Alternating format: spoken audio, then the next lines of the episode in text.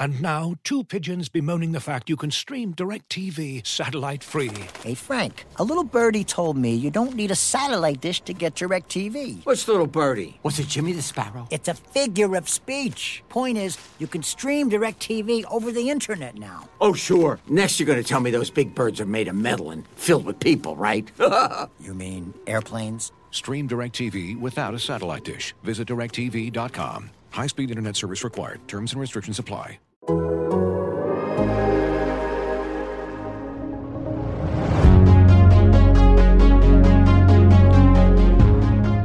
into another episode of One of These Years, our Detroit Lions podcast. I'm Chris Burke, just back from uh, Lambeau Field, uh, joined by Nick Baumgardner. You can find us on the Athletic app, ad free. You can also get us over at uh, Apple Podcasts, Google Play, all those places we've been uh, for the last year and a half now. But uh, Nick, pretty good first half from the Lions on Monday night, and then A flip job, Chris. you know A flip job. and now they're 0 2. So what?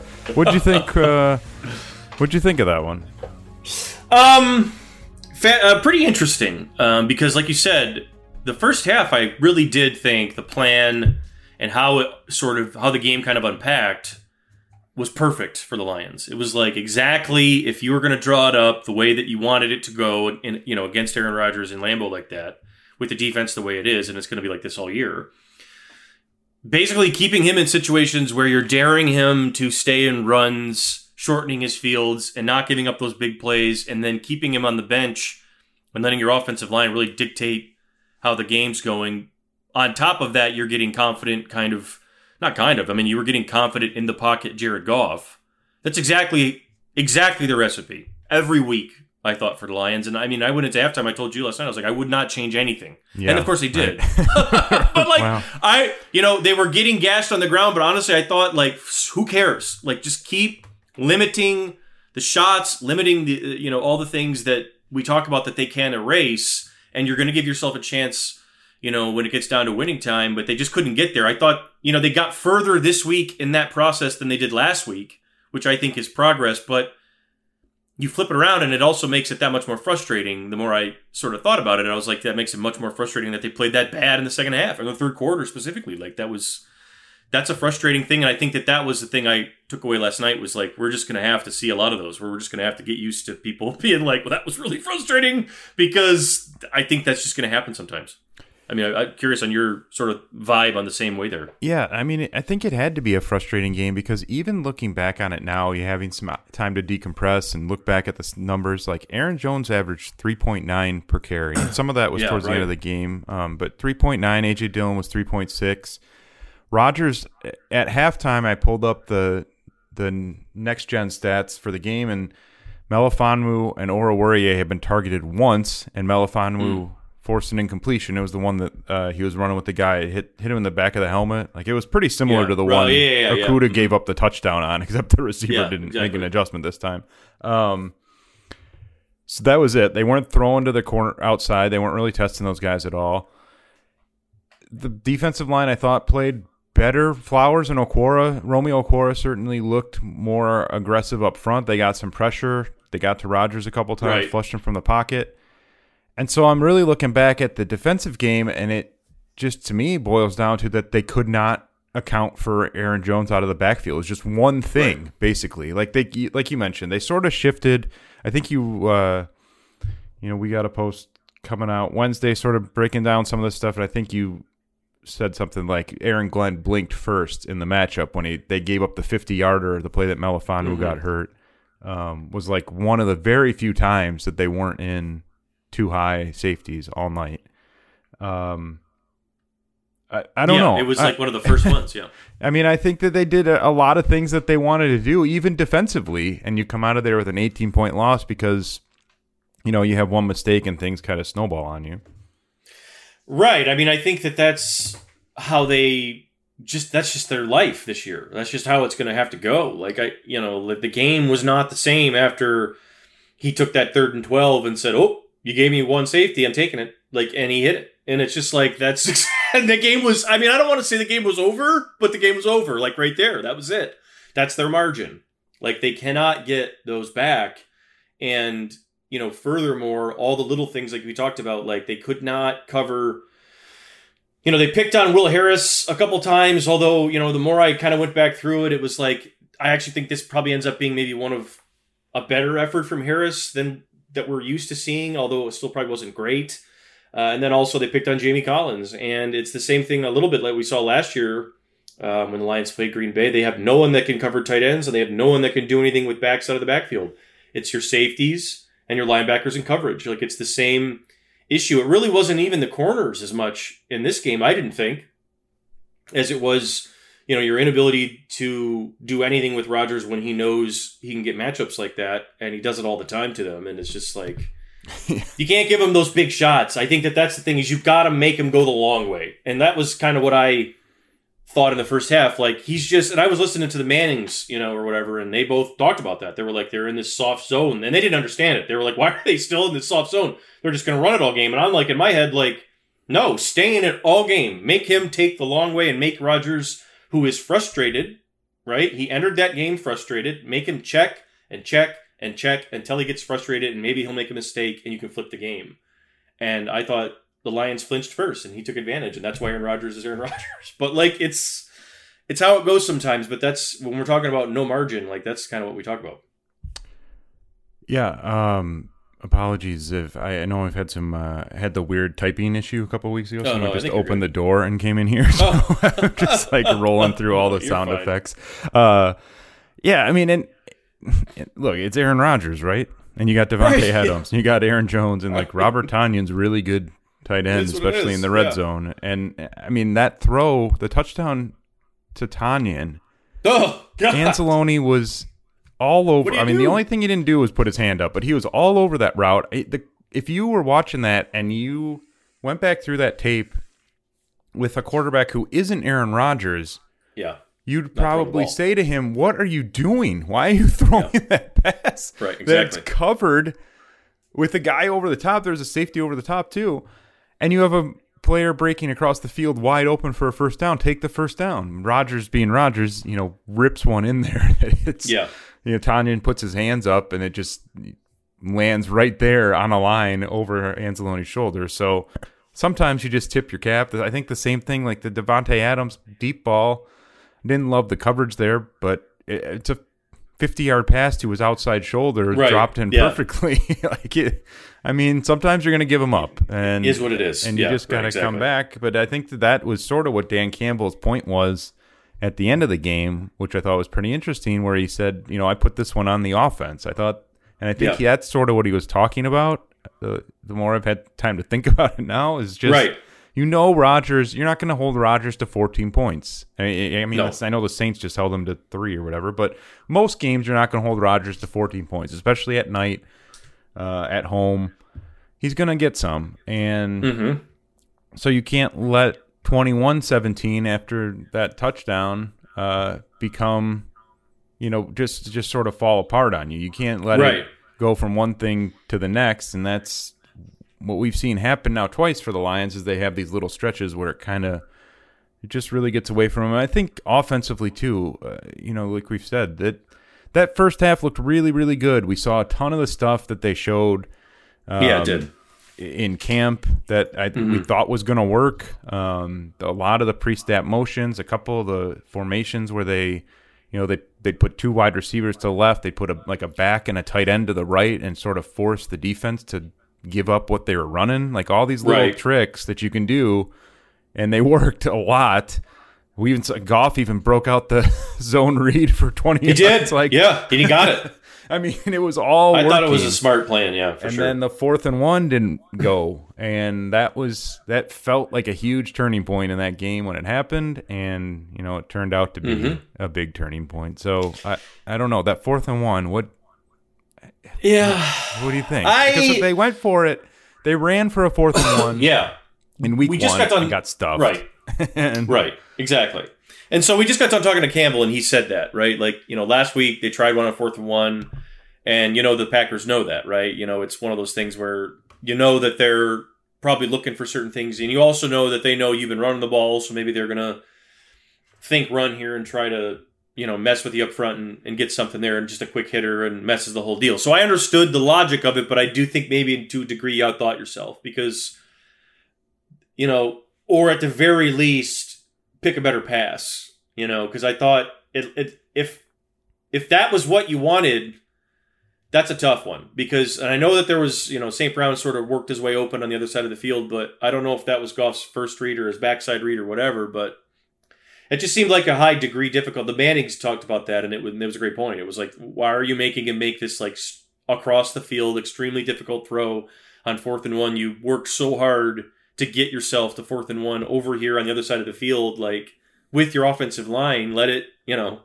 Peyton said something. What would he? What he say? He said Third and 10 is a talent play, and fourth and one is a Mm-hmm. scheme play. You got to have a better play there. And I thought that made a lot of sense. And I thought that was a critique too. But the plan in general from Anthony Lynn in this one, I thought was, and Campbell and everybody really, I thought was very good. I thought, you know, they're doing what they need to do. You looked at last week's tape with the Saints, how they played Green Bay. They, they hit them on the edges and they mess with Green Bay's corners in those zones. And that's what the Lions did too. And they tried to do, and it worked.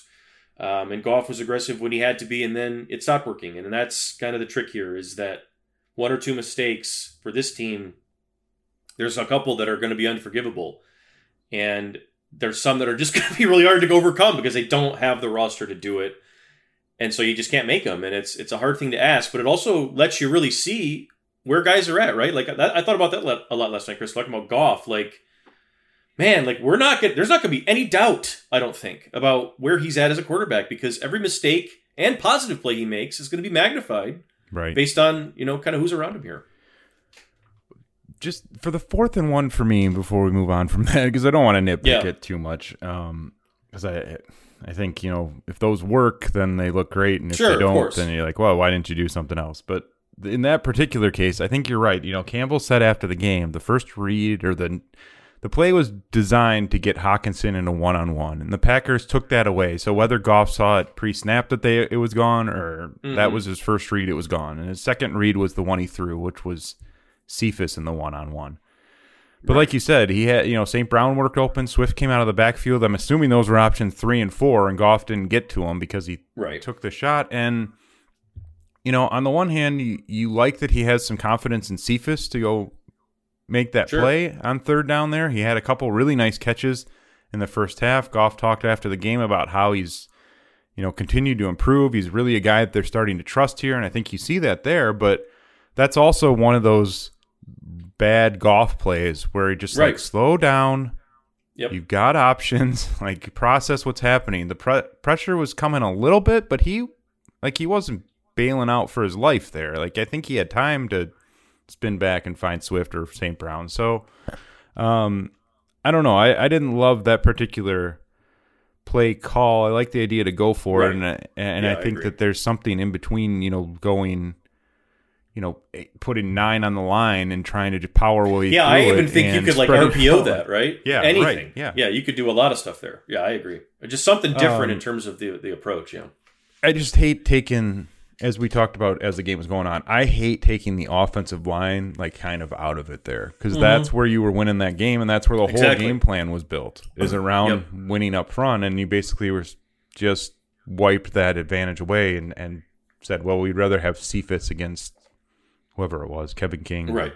Eric Yeah, Stokes, no, I totally agree. there. So, um, but otherwise, we've got two weeks now of Anthony Lynn plus all Mm-hmm. of camp and the preseason, and yeah, I mean, I think this all looks pretty good, and that's admitting that this wide receiver group is sort of Yeah. is what it is. I mean, I guess my only other criticism at this point or critique, I don't know, and criticism sounds too harsh, but um, the only other thing I, I really would like to see more from them with the personnel that they have is uh, you know, throughout camp, I think they did a really good job of designing stuff up to get the ball in St. Brown's hands, and we haven't really seen any of that. You know, they were Right. running screens for him, and he was their guy they were using on some of those jet sweeps and things like that. And we haven't really seen it yet. Maybe it's coming, but um, that's the one thing I would say could help a little bit. But I don't know, like right.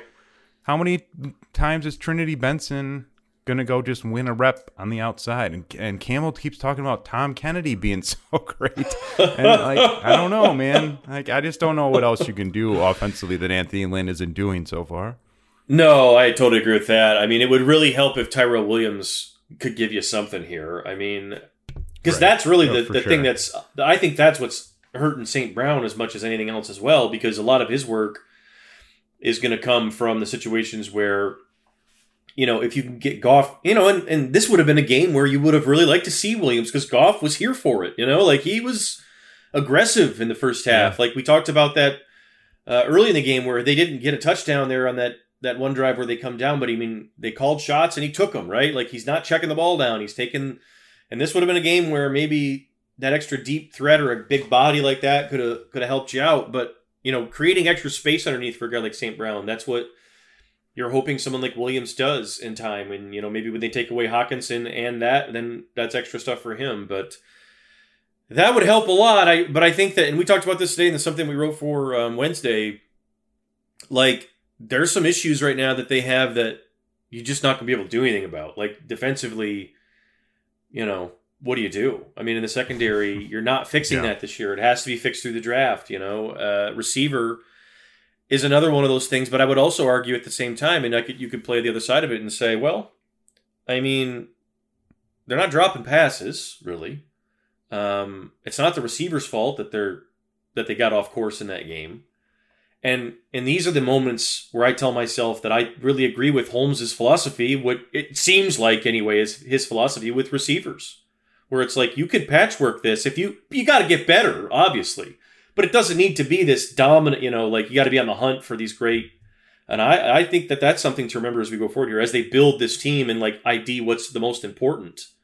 You know, because right now as we look at it, and that's an interesting question that just kind of popped into my head, like safety, linebacker, receiver are still obviously positions where you're like you got nothing there, but like receiver is absolutely number three on my to do list in that conversation. I think right now, and and that's something that I kind of try to look at the whole context of how we're talking about it. But those are interesting things to talk about too, I guess. Do you think they sh- again, I'm going hindsight here, but I know we talked Yeah. about this a lot in the off season and it's come up before, but do you think they should have done more to get this roster I don't know. I Well, don't- not even more yeah, I think I know what you're just to have like more meaningful Yeah. depth headed into the year because we talked a lot about well, it feels like they need another cornerback or like maybe they Right. need if Perriman's not going to work out. Hey, maybe you go get another receiver. I mean, there were a bunch of spots here where you sort of looked at safety. They signed Dean Marlowe. He's not even playing for for whatever reason. Like Exactly. Yeah. You know, I just. I don't know. We Safety haven't really talked about me. Holmes. We've Yeah. talked about Holmes and sort Right. of the big picture. Like, give him time. He's building with the young guys. They're going to find out what they have. But short term, do you think he missed some opportunities here to to put this team in better position early in the season? safety is the one that I can't get over in my. I mean, I, I don't. I just like, and I know uh, maybe there, maybe it's to come for Will Harris, and I'm just to be like, well, this is great, but like, it's such an important position in the NFL. My God, they're so athletic and so good. Look around the league. Look at the guys that are making these big and defenses now.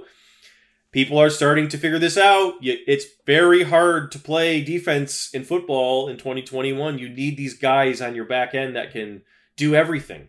And your safeties have to be able to fit the run. They have to be able to cover in man. They have to be able to be organized in zone, and they have to know everything. They have to be awesome football players. And the Lions, it's ju- like I think you could have given yourself more, like we've talked about in camp a lot, right? Like you didn't have to spend a bunch of money and get an awesome safety, you know, in year one here as you're trying to reload it. I understood that. You didn't even necessarily have to maybe draft one, I guess, but I would have liked to see them maybe invest a little bit more there than they maybe use in some other spots, I guess, because it just didn't seem like they prioritized, prioritized it at all. Yeah. And it's like it's killing you right here. It's I mean I think it is, but I mean and then then corner I guess they tried there to kind of piecemeal it, but you know things were the way they were in camp and they didn't really react to it. So that's another one where you say you just didn't. You're not injuries are happening, but you're not really giving yourself a chance to hang either. And that's the one. Those are the two I guess that I can't really get over. The safety thing is really interesting because they signed Marlowe, who was a great third safety Yeah, and a really good third safety in Buffalo. I mean, he didn't have a there wasn't a ton on his resume. Like he hadn't been doing it for ten years, but he was really effective in that role. And he came here, and it seemed like they were going to fold some three safety looks into things as they were putting the pieces together. And then they got mm-hmm. to camp and we didn't really see any of it. And now we've gotten into the regular season and they haven't done it at all. And so I kind I don't know. I, I don't know if the just the game plan shifted at some point, but even some of those spots last night where throws were going to the tight end or to Aaron Jones, especially, you know, you kind of wondering, well, would you have more of a chance with Dean Marlowe following Jones out of the box mm. than Jamie Collins? like, is that Yeah. a way to counter what's happening here? And and obviously Derrick Barnes, I think, is an option there too. But it, it's been interesting that that hasn't happened. And I think you're right because they still really they've been very high on Will Harris, and we've seen him make a play here or there, but Yeah, nothing right, that exactly. you know you get super excited about. And to me, it's almost more disappointing that Tracy Walker isn't showing up more because he is the guy who has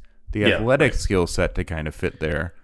And I don't know, maybe just bouncing around positions like he has the last year or two has slowed that down. But that's like he had that one Rodgers threw right into his chest. He made a really good read. He was in coverage and should have been a pick. And like those are the types of plays you need from a guy like that if he's going to be a game changer for you. So I don't know. I mean, that, it's tough when your safeties aren't playing well and your linebackers are your worst unit, and Ugh. you're down to Bobby Price and Jer- Jerry Jacobs as your backups, and now Price Yeah. is like temporarily a starter. Like, there's only so much you can do defensively to cover up all. of Well, yes. I mean, first things first here, as we've arrived on the defensive side of the ball. Derrick Barnes needs to be on the field. I mean, Campbell did say it to this mor- or this afternoon. He was like, Barnes deserves a shot, and he and Glenn are going to talk about it today, as they do every week and all this. I'm sure that they have have hesitation with Barnes due to coverage, responsibilities, and all these other things, right? But Anzalone and Collins right. aren't exactly lighting up the world here.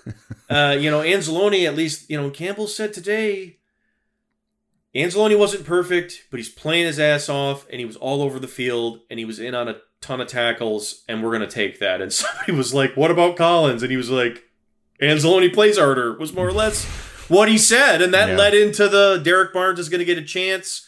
And it certainly seems like it's going to come off of Jamie's uh, rep sheet. But, like, I don't care whose sheet it comes off of. Like, Barnes needs to play because they have got to get faster in the middle of the field, if for no other reason than to, they've got to start being winning more down, more first downs, right? They have to be better on first down because if they are in third and five or six, it is over. It's over. Like, so they have to be better on first and Yeah. second down to even give themselves hope to have a chance on third down that somebody even accidentally screws up, right? Or something like that. Because that, to me, is it. And Jamie Collins is not doing you anything against the run right now.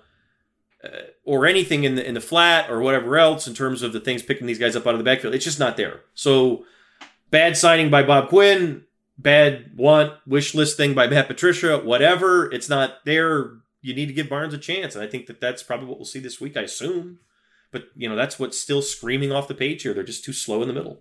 I mean, this, this is another example here of where Dan Campbell just Oh yeah, this was cannot. weird. There's no filter. like it's just he's gonna I give mean, a good weird, truth. Like a good weird. You appreciate it for sure, but there's no way when it, it was Dave Birkett asked him. You know, people Yeah, criticize right. Collins' effort level. Like, do you see anything to that? And he basically said yes. Like, he basically is not playing hard. he didn't say no. Yeah, he didn't Uh, say no. And I think, like you said, it sounded like, you know, just reading between the lines that they're going to try and get Collins on the field on third downs, Yeah. but only as a pass rusher, probably. I mean, you can't use him in coverage. So, uh, and you, I don't know. I mean, it sounded like at some point here we might be talking about whether he's even still on the roster. Um, Yeah, I mean, those are that's an interesting discussion. We talked about this before we started, right? Like that's what something I want to ask you in the show here. So, first time we've arrived at this, and I think Right. that I don't know that this will be a thing. Maybe it won't. Maybe Collins will be like, "Yeah, he's right. I, I was dogging it," like, or whatever. I don't know. Or maybe he'll be like, "This is bullshit. I'm not doing this." Right? Both could happen here. So, like, what do you do? Because you're weighing the cap. So now you're Brad Holmes, Chris. You're weighing the cap. You're weighing weighing the current situation do you go to Collins and just be like, "You're going to be the third linebacker here, and it's going to cost us whatever it costs us," or do you release him and or try to trade him or whatever? I don't know. What do you what do you do here in this situation? Yeah, I Uh, because he we also haven't seen Barnes play yet. That's the other. Right. Well, that's the other thing. Uh, and Collins already took a pay cut uh, before the season start, or a restructure before the season started. So, uh, I mean, you could move him. I mean, you could trade him or release him at this point. Uh, like, you'd be tacking on some dead money to your cap this year, but like, who cares at this point? You're not spending it on anything. I mean, Mm-hmm. Right, yeah. Cut into what you're rolling over, maybe a little bit, but um, I don't really see a way that he's on the roster next year, right? No way. I mean, No chance. so we're talking about are you going to be better in the present with him out there for the next 15 games? And I I don't know. I really That's don't. debatable. Not if he plays like that. I mean, Yeah. he just seems like he he doesn't have In the quick juice yeah, to get out in coverage. Yeah. He looks like the slowest guy on the field, and the Packers kept attacking him because of it. But he also, to Campbell's point, you know, Anzalone missed a bunch of plays, but I guess at least he's throwing his body in there and trying to Right. disrupt things. Collins is just sort of letting No. the blockers wash him out of the like. Exactly. You're not getting that from Jamie Collins. He had the one at the end where he blitzed and he took on the running back and sort of freed up a sack, and that was about the only positive play I could remember from him the entire game. So.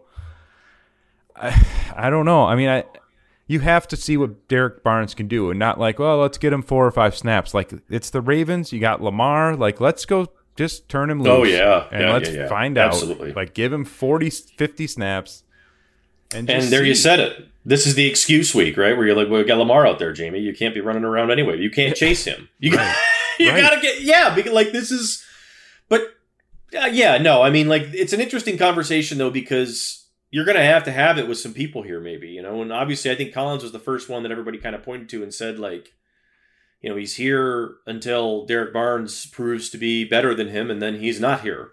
And there are other guys on the team right now that you could say that about, and those conversations are going to probably have to happen when they get here. But what are you getting out of those guys in the meantime, as opposed to what they're giving you back? Like, we haven't really heard any complaints about him to this point.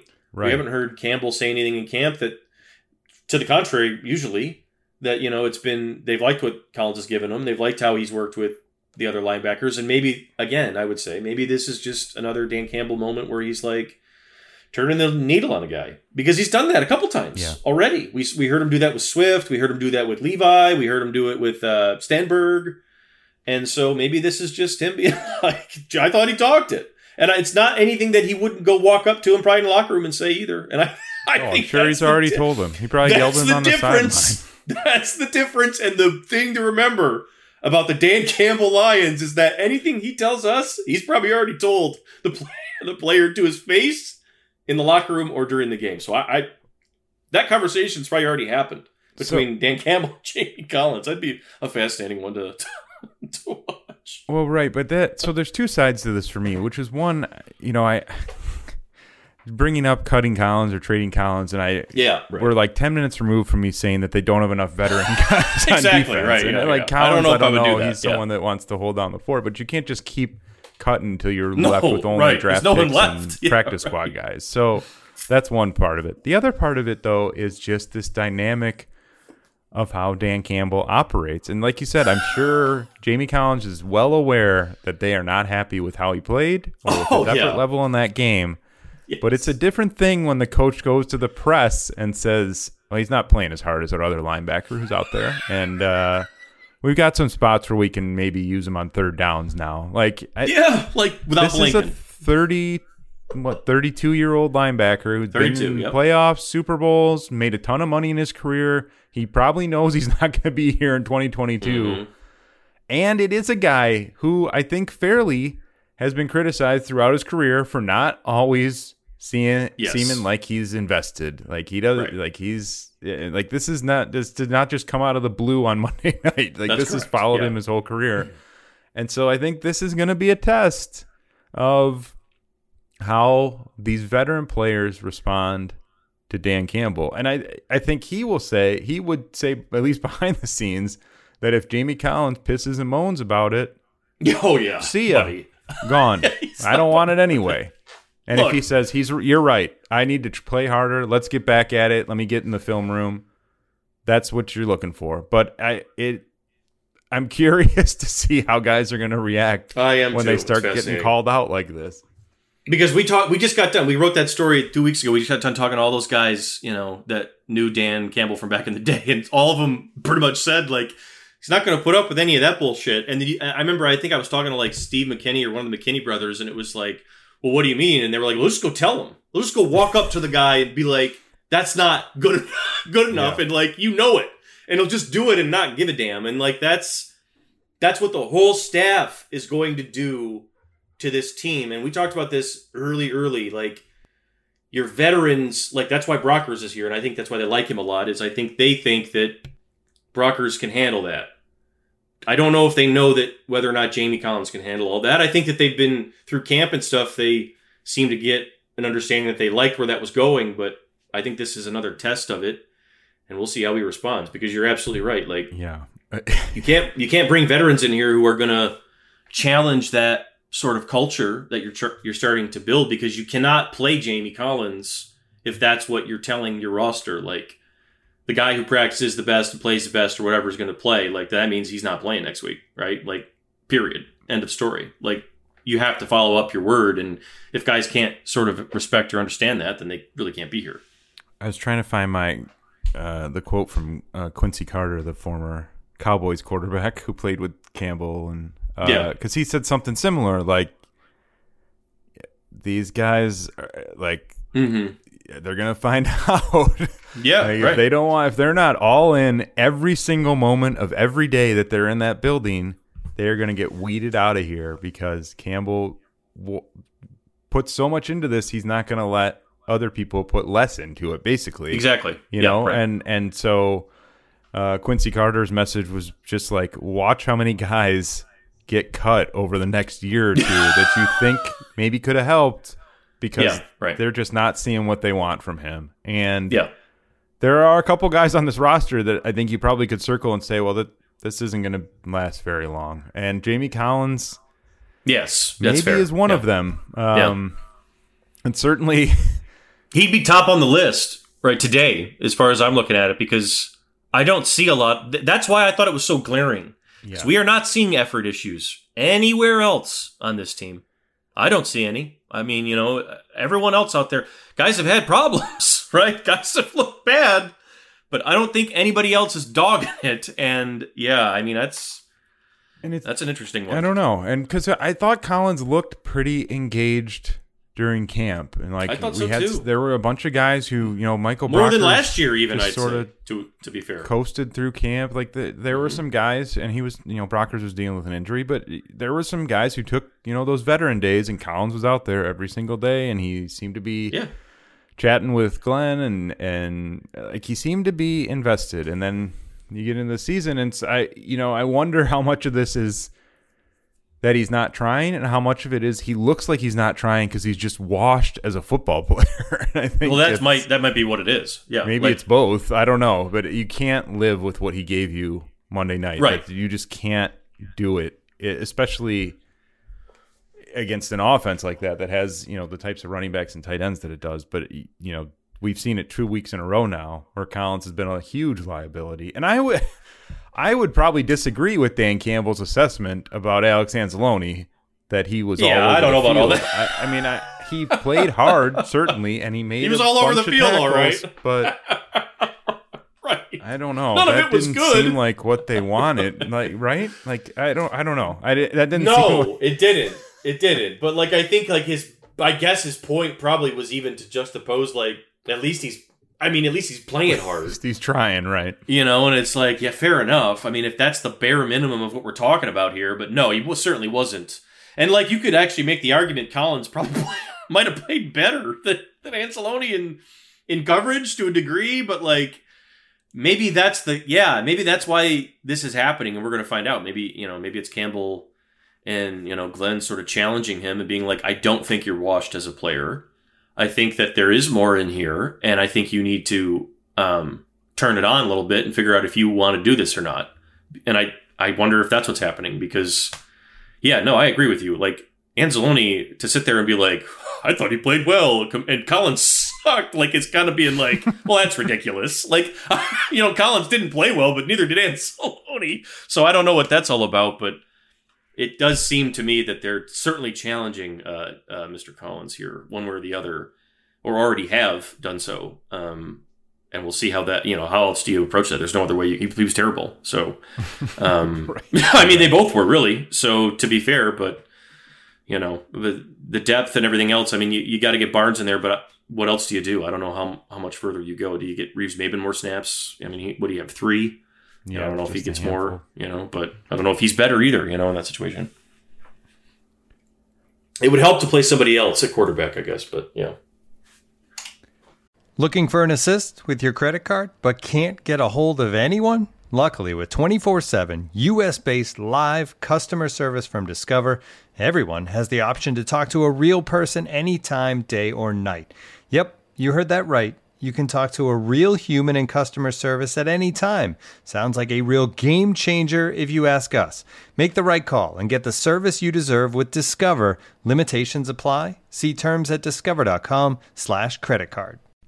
As you've probably heard by now, we've teamed up with BetMGM this season. We'll be using BetMGM lines to make all of our picks, and we'll have special offers for our listeners each week. If you haven't signed up for BetMGM yet, use bonus code The Athletic, and you'll get a one-year subscription to The Athletic, plus up to a fifteen hundred dollar first bet offer on your first wager with BetMGM. Here's how it works. Download the BetMGM app and sign up using bonus code The Athletic. Make your first deposit of at least $10. Place your first bet on any game and claim your voucher for a one year subscription to The Athletic. See BetMGM.com for terms. U.S. promotional offers not available in D.C., Mississippi, New York, Nevada, Ontario, or Puerto Rico. Gambling problem? Call 1-800-GAMBLER. Available in the U.S. Call 877-8-HOPE-NY or text HOPE-NY 467-369 in New York. Call 1-800-NEXT-STEP in Arizona. 1-800-327-5050 in Massachusetts. 1-800-BETS-OFF in Iowa. 1-800-270-7117 for confidential help in Michigan. 1-800-981-0023 in Puerto Rico. First bet offer for new customers only in partnership with Kansas Crossing Casino and Hotel.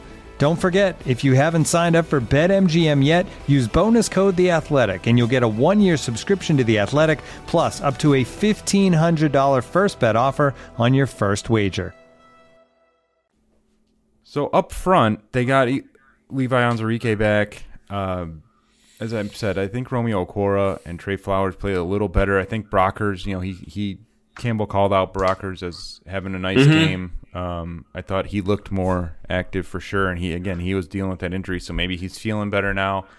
Uh, and I think it it felt like the Packers were a lot more successful on the ground than they actually were. Um, Yes. you know there wasn't really any interior pass rush again, um, which is is something that's a problem, but. I thought the defensive line looked better in week two than it did against the 49ers in week one. I don't know if you had the same takeaway or if you have uh, Yeah. thought there.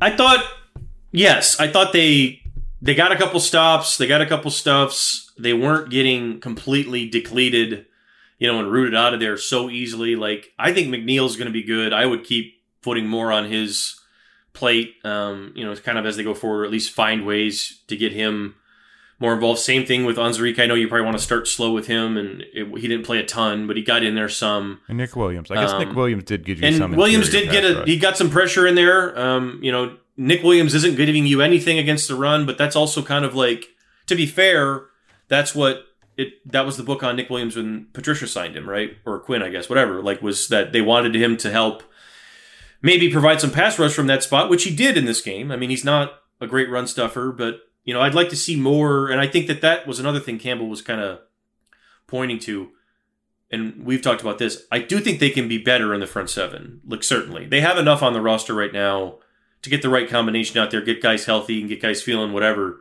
I think to be better than what we saw because they were coming off blocks. Um, it wasn't just like a complete destruction like we've seen before when the Lions play the Packers, like we saw last year. Uh, certainly not. So that's probably the frustration. The frustration there is that if you could just keep a couple of those first down runs that went for five yards down to two, then maybe you're living in third and eight instead of third and five, and maybe the play sheet's different, and you know you're going to have a chance. Maybe something you know goes wrong or whatever. and that's how you play it. I mean, that's how they have to do it this year as they go forward, and I, I can understand that. But yeah, I mean, I would like to see some of the younger guys there as well because we need to see it, and I think they could probably help them. Well, that's really got to be like a strength of this team. This has to be the, the same way the offensive offensive Yeah, line started right. carrying that side of things. The defensive line really has to carry it on the other side, and and hasn't so far. But I do think you know if you're looking for sort of silver linings, I thought it was. You know, as Campbell has said, kind of incrementally better in week two than it was in week one. bit, and yep. so, if it looks better in week three than it did in week two, then you at least know you're headed in the right direction.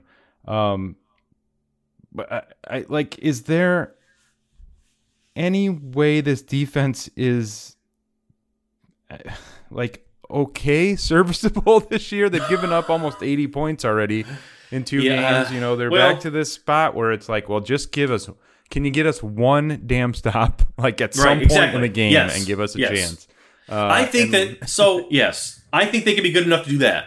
I think they be I do. I think they can be good enough to be the team that's could you just get us one or two stops here if we measure everything else right and we maintain on offense if you can just do your part and limit like two of these drives to stops I think we can handle this and pull this off. I do think they have enough to get to that. That's not saying a lot, but I I think that's better than last year though, right? I, and I think that if you want to get right down to the nitty Right, gritty yeah. here, and you're just talking about incremental like improvement, like look, like they had 14 pressures in this game.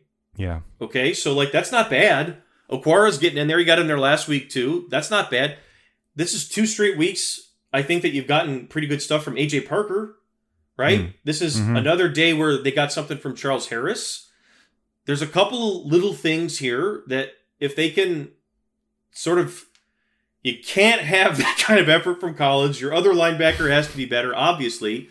If you can hide some things in coverage and just play teams in that exact thing that we just talked about, like just dare teams to take chances into coverage that they don't want to do because maybe you're playing a little more stout on first down. Like if you can do that, then yeah, you can flip the script and make the offense screw up. Like that's what they need to do. They need to get out of the situation where they're under so much pressure to play a look perfectly and get into more like third and eights, third and sevens, where it's like, hey, why don't you guys screw something up here? And maybe we'll accidentally get a punt. Like that's what they need more of in order to get there. It has to happen on first down. But I think they have a chance to at least get to that. I do. I mean, that's not good by any stretch, but that's better than what we saw last year.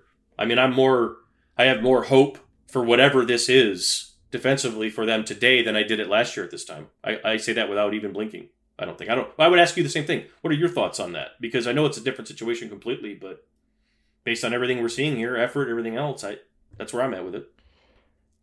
Yeah, I mean it's I do think the effort's better. I do think that the scheme is better and gives you at least more of a chance to sort of hang Right. in these games. Um and as you as you pointed out this week, like this was Aaron Glenn's second game. He's faced the 49ers offense with Yeah. Kyle Shanahan. Now he gets Aaron Rodgers who Good God. is going to find every weakness you have out there. So you would think eventually like Right. maybe maybe not with Lamar Jackson, but maybe No, with, not this week. Maybe with Justin Fields or Andy Dalton or with Joe you go. Burrow or Kirk Cousins, like Kirk. some of these quarterbacks you can you Yes. can find some edges and take a couple shots here and there and maybe this looks a little different. So I don't, I don't think the schedule makers did them any favors coming out of the blocks either here, but um yeah, I mean I really I I feel like we're at a point already where the expectations for Derrick Barnes are going to be unfair, and I'm Yeah, trying not to add to them here. But I really want to so. see what Derrick Barnes can do eh, to just to change sort of the tenor of things on the second and third levels because I think having Yeah. someone who can play you know play downhill and be really aggressive with it and get after the quarterback and give you a couple of those splash Yeah, plays would make a Yeah. huge difference. And also having someone who's not just a total liability in coverage. And I don't I know he's not going to be he probably won't even be that good in coverage, but No, if right, he at yeah. least can run, he at least has some speed and he'll tackle and maybe that's enough for right now.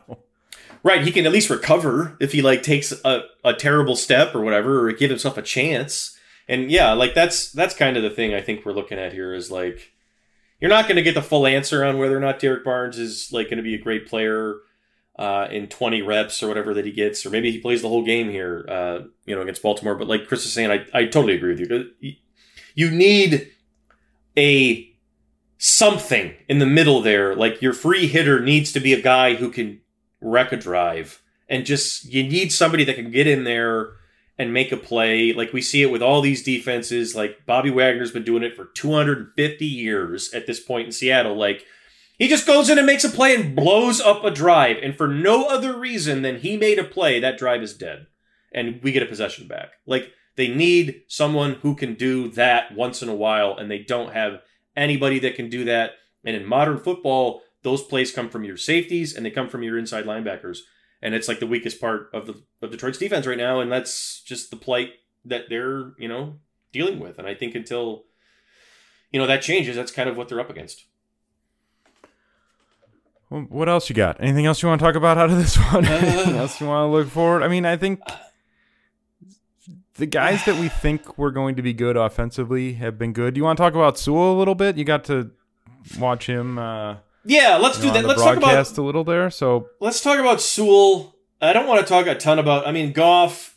uh, Did we we touched on him? I, I think enough. I guess for right now, Yeah. uh, or at least last week anyway. The offensive line. I, I guess Sewell in this game again. It's another day of evidence where it's like when Decker gets back. I and we talked about this today. I I don't know how to do this and other than you at least have to try Taylor Decker at right tackle, right? I mean, I don't know, and I don't know that that's necessarily going to be a bad thing. And I think my whole thing has just been focused on like get Decker back in there because I think their run game could actually get better, and I think it could actually get pretty cool if you can get him in there. I don't, I wouldn't want to trade him. I would rather work him at right tackle and see if that works and see if you can make it work or whatever. Obviously, that's where my focus goes. But I, I mean, I don't know if he can work at right tackle, so I, I don't know. Like what I, I'm curious to talk with you on this because where are you thinking here? Because Fraley said it last week. Like I've never even seen him play right tackle in the NFL. that, that was Fraley. So he's like, so we need to do that first before we do anything else. And like, that's where they're at with that whole situation. And I think that was Hank probably telling somebody above him, like, we need to have a conversation before you just come dumping this on my doorstep. You know what I mean? yeah. And that probably needs to happen. Yeah, for sure. Uh, So your thoughts on this situation? I mean, I thought Sewell was really good again for starters. You know, they Right. they obviously can run the ball. We know they can run the ball behind him, but I just think everything looks like for his second game in the NFL, he looks so smooth in his pass. Like the pass protection in general, I thought was really good for the majority of the night. Um, Mhm. But I thought he was. I mean, I wrote it on Monday night. Like I, you kind of already are not. Don't even think about him out there. No, right, exactly. You just Yeah, expect him to block whoever's going to be out there. Uh, and that's game two. And I think he did a really good job of that. I think they tried to throw, you know, an occasional little mix up at him where they, you know, drop someone and, and bring a linebacker or something. And he was picking guys off, uh, headed both directions and he kept Goff clean. And, and so I, I don't know what more you could ask for from him over these first two games. And I, I don't see this really as a, as a problem. I mean, I think I don't either. Yeah, I don't either. if Sewell comes in and just plays really, really well, like if this is what it's going to be, then all right, your best five includes Taylor Decker. Let's figure out where he's going to play. Um, Right. And I think that that's probably where they're at. And it, that's they've talked a lot about not wanting to get ahead of themselves. Let's just figure out what the matchups are. Let's, Right. let's try to go week to week on it. But, um, you know, Decker's also got whatever it's going to be here four or five, six weeks of downtime where. You, you know, Yeah. he can't practice because he's on IR, but he could be off to the side, just sort of like, here's what my pass right. set Yeah. needs to be when I'm playing right tackle. Like this is uh, sort of a built-in opportunity for them to to see if he can just do anything Right. on that. because the one thing the one thing we did not see in training camp because they just didn't really do this a lot you know and you don't really do it a ton anyway and they didn't do the scrimmages right or the um the whatever practice. the in- inner Yeah. practice things. Yeah. So was was the one line really run blocking with everything that they do? Yeah, and you know getting wide and stretching on teams and using motion and letting Sewell kind of get wide and Decker who can also do that too. And that is really what I kind of want to see. And that's what I'm eager to see. Is there going to be another I'm not as focused on where is he going where is Sewell going to play. I honestly like I would I think it would benefit him to stay at left tackle. But this guy is so impressive at this point. I don't know if it would be out of the question to be like, Penei, can you move back to right tackle? He might be like, yeah, coach, I'm fine. Like, whatever. I have no idea. Yeah. So I don't know how this is going to shake out, but I know that's the best five. And I know that, like, there could be a lot more in the bag here in terms of the cool stuff they can do in the run game because they have, I, I mean, we haven't even talked about Vaitai is hanging in at guard. He's hanging Yeah. in. Jonah Yep. Jackson's coming off the ball really well. Like, and Ragnow is, you know, it's leveling out. He's the best center in the league. Like, I mean, he's he's grading out that way every every game. Still, like, this is how it's looking like we thought it could look, and like that's what I'm eager to see. I'm less interested in which who plays which side, and more interested to see, you know, what does this do to the offense when you got the full the full offensive line out there now? Do we see something different? I'm, uh, you know, that's got my curiosity here for sure. Vaitai is an interesting guy to bring up. We haven't really talked about him much at all. Hanging because we've in. been talking about the young guys, but yeah, Yep. right. I mean, I think Yeah, he's been I think good. so. I mean, he's hanging in. He's he's he's not worth the money they're paying him, Well, obviously, but he's that's another he's hanging in. Yeah, right. Like he's hanging in there, and I think that for this team right now, what they are like, he's a decent fit because he's a good run blocker. You know, he can block all schemes. Um, not the best pass protector in the world, but like if you're putting him next to, you know, Ragnow and Sewell or Decker, I think that would help him, you know, quite a bit. So it's the best thing you have, right? Your offensive line. And like we talked about it in that fourth down situation, wanting to make sure that you're, you know, taking full advantage of the best thing that you have at the, at that time. And so far, it looks really good, and I'm super curious to see where it goes. I, I guess I would ask, like, the tr- people have asked us, like, do you trade Decker? Do you explore that, val- you know, avenue for him? And I have no idea. I don't think I would do anything with that today, though. I that would be a conversation I don't think I would even think about until like January. But for right now, yeah, I would think it would be about all about you need to figure out how to play right tackle, maybe you know, Yeah. going forward. But Right. trade wise, I mean, your thoughts on that? I guess before we move on from something else, but like, do you have an opinion on that as a possibility? I know we talked about it's not really a problem here; it's a good problem to have. But what's your thoughts on that situation? Or uh, hypothetical, I should say. I mean, I get, yeah. I, mean, I guess if a team's coming and saying, "All right, we'll give you two firsts, Something we need a crazy, left right, tackle," yeah. like, yeah, you consider it. But at the same time, if you're going to build this through the offensive line, and your idea was to pair Decker and Sewell on the edges and have Jackson, Exactly. Ragnow, and Vaitai inside. Can we at least see what that looks like for a little bit For one we pull game? the trigger on it? Like maybe that Right. maybe that's as good as you think it's going to be, and then you go into next season and say, "All right, we have yeah, we have one of the best offensive lines in football. We have one of the best tight ends in football. We have one of the best running back tandems in football. Let's just let's find like two other guys and figure this out." yes, Uh, I so 100% I don't know. I, mean, agree. I, I wouldn't rush into it by any means. I would, yeah, I'm with you. I would. I wouldn't would rush into it, and. I don't. And if I had to bet based on all the things that we've heard from the Lions um, at this point, with you know Brad Holmes and Campbell being like, we just want good football players here. Like Taylor, the thing that gets lost in this, and Chris brings it up every single time. Taylor Decker is a good player, ladies and gentlemen. Like he's been a good football player for the Lions pretty consistently, apart from that year where he you know had the back problem and everything else. But so like he's one of their better players when healthy. He's one of the best players, really, captain, everything else. I, I yeah, I, I don't know why you would want to move him. I, I don't think it's a we got to get rid of this guy. I think he's still an asset that you drafted Sewell, knowing that you know this was possible. I'm sure that it was you know in your head. So I don't think it's a problem either. I, I just think it's it's going to be interesting to see how it shakes out, of course. But I'm more interested to see what it does to the offense because I think it could actually you know help them quite a bit. All right, let's wrap. Uh, give me one thing you're looking forward to on Sunday when the Ravens come in. Lions try to get their first win against, as we've said, another very difficult offense to deal with, and uh, maybe maybe you get a trap game though. The Ravens just Yeah. that uh, great one. They- against the emotional, yeah, Uh, right. Maybe you get them kind of let down. We'll see. But what, what's one thing you're curious to see on Sunday?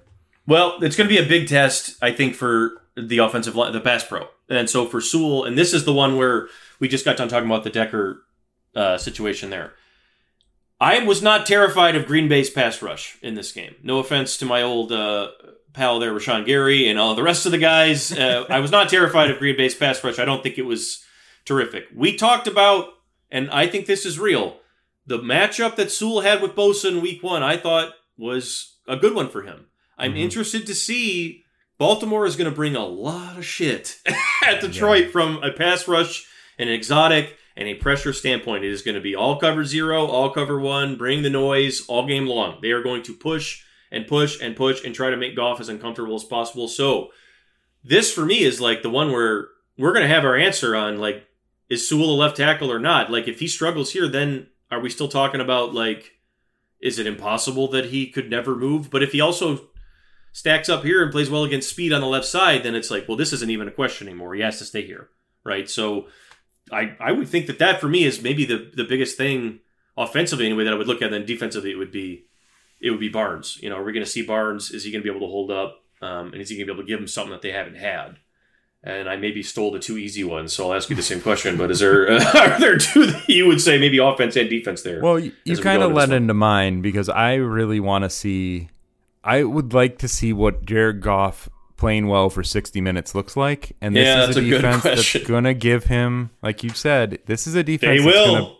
bring Yep. some pressure, but they're gonna give him some chances to go downfield. So is this is this gonna look like the first half where he Mm-hmm. kept, you know, he was sliding the pocket, he was keeping plays alive behind the line, line of scrimmage, he was keeping his eyes deep. He found Cephus on that one. He looked for some shots. Is he going to be like that, or is it going to be where it, just get the ball out of my hands? I got, I can't do this right now, and it's Mm-hmm. Right. throwing one yard checkdowns every time, and he's taking some bad sacks, and he's throwing into triple coverage, you know, turnovers that are flipping the field. This is another another test for him, and, and sort of where he's at with this offense, because I, I, man, I can't shake what that first half looked like. Like if Jared Goff plays really well for sixty minutes, they have enough with the run game and the offensive line to be to be pretty I agree. dangerous offensively. So I agree, and I I would bring it back even further to week one. I mean, you can take the thing about Campbell. Campbell said all the way, but not to get us all the way on another topic here, but like the offense is it can hang up front. Give them a chance, right? And they might surprise you. Like I agree. All right. Well, we got uh, like I said, Ravens in here on uh, Sunday afternoon at Ford Field as the Lions try to snap out of this uh, early season winless skid, get Dan Campbell his first win as head coach, and we'll be back again next Tuesday to wrap it up. Uh, make sure you head over to theathletic.com. Uh, if you don't have a subscription yet, we're still running our 50% off deal, um, which you can get through any of the links to our stories that we tweet out. Uh, and uh, as as mentioned at the start, our podcast on the Athletic app is ad free. You can also find it still on Spotify, uh, Google Play, Apple Podcasts, everywhere else. So, thanks to everyone who's been listening and rating us and reviewing us, and especially those of you who have subscribed and are listening on the app now. We're excited to be there. So, uh, we'll like I said, we'll be back again next week. And uh, thanks for listening. Talk to you soon.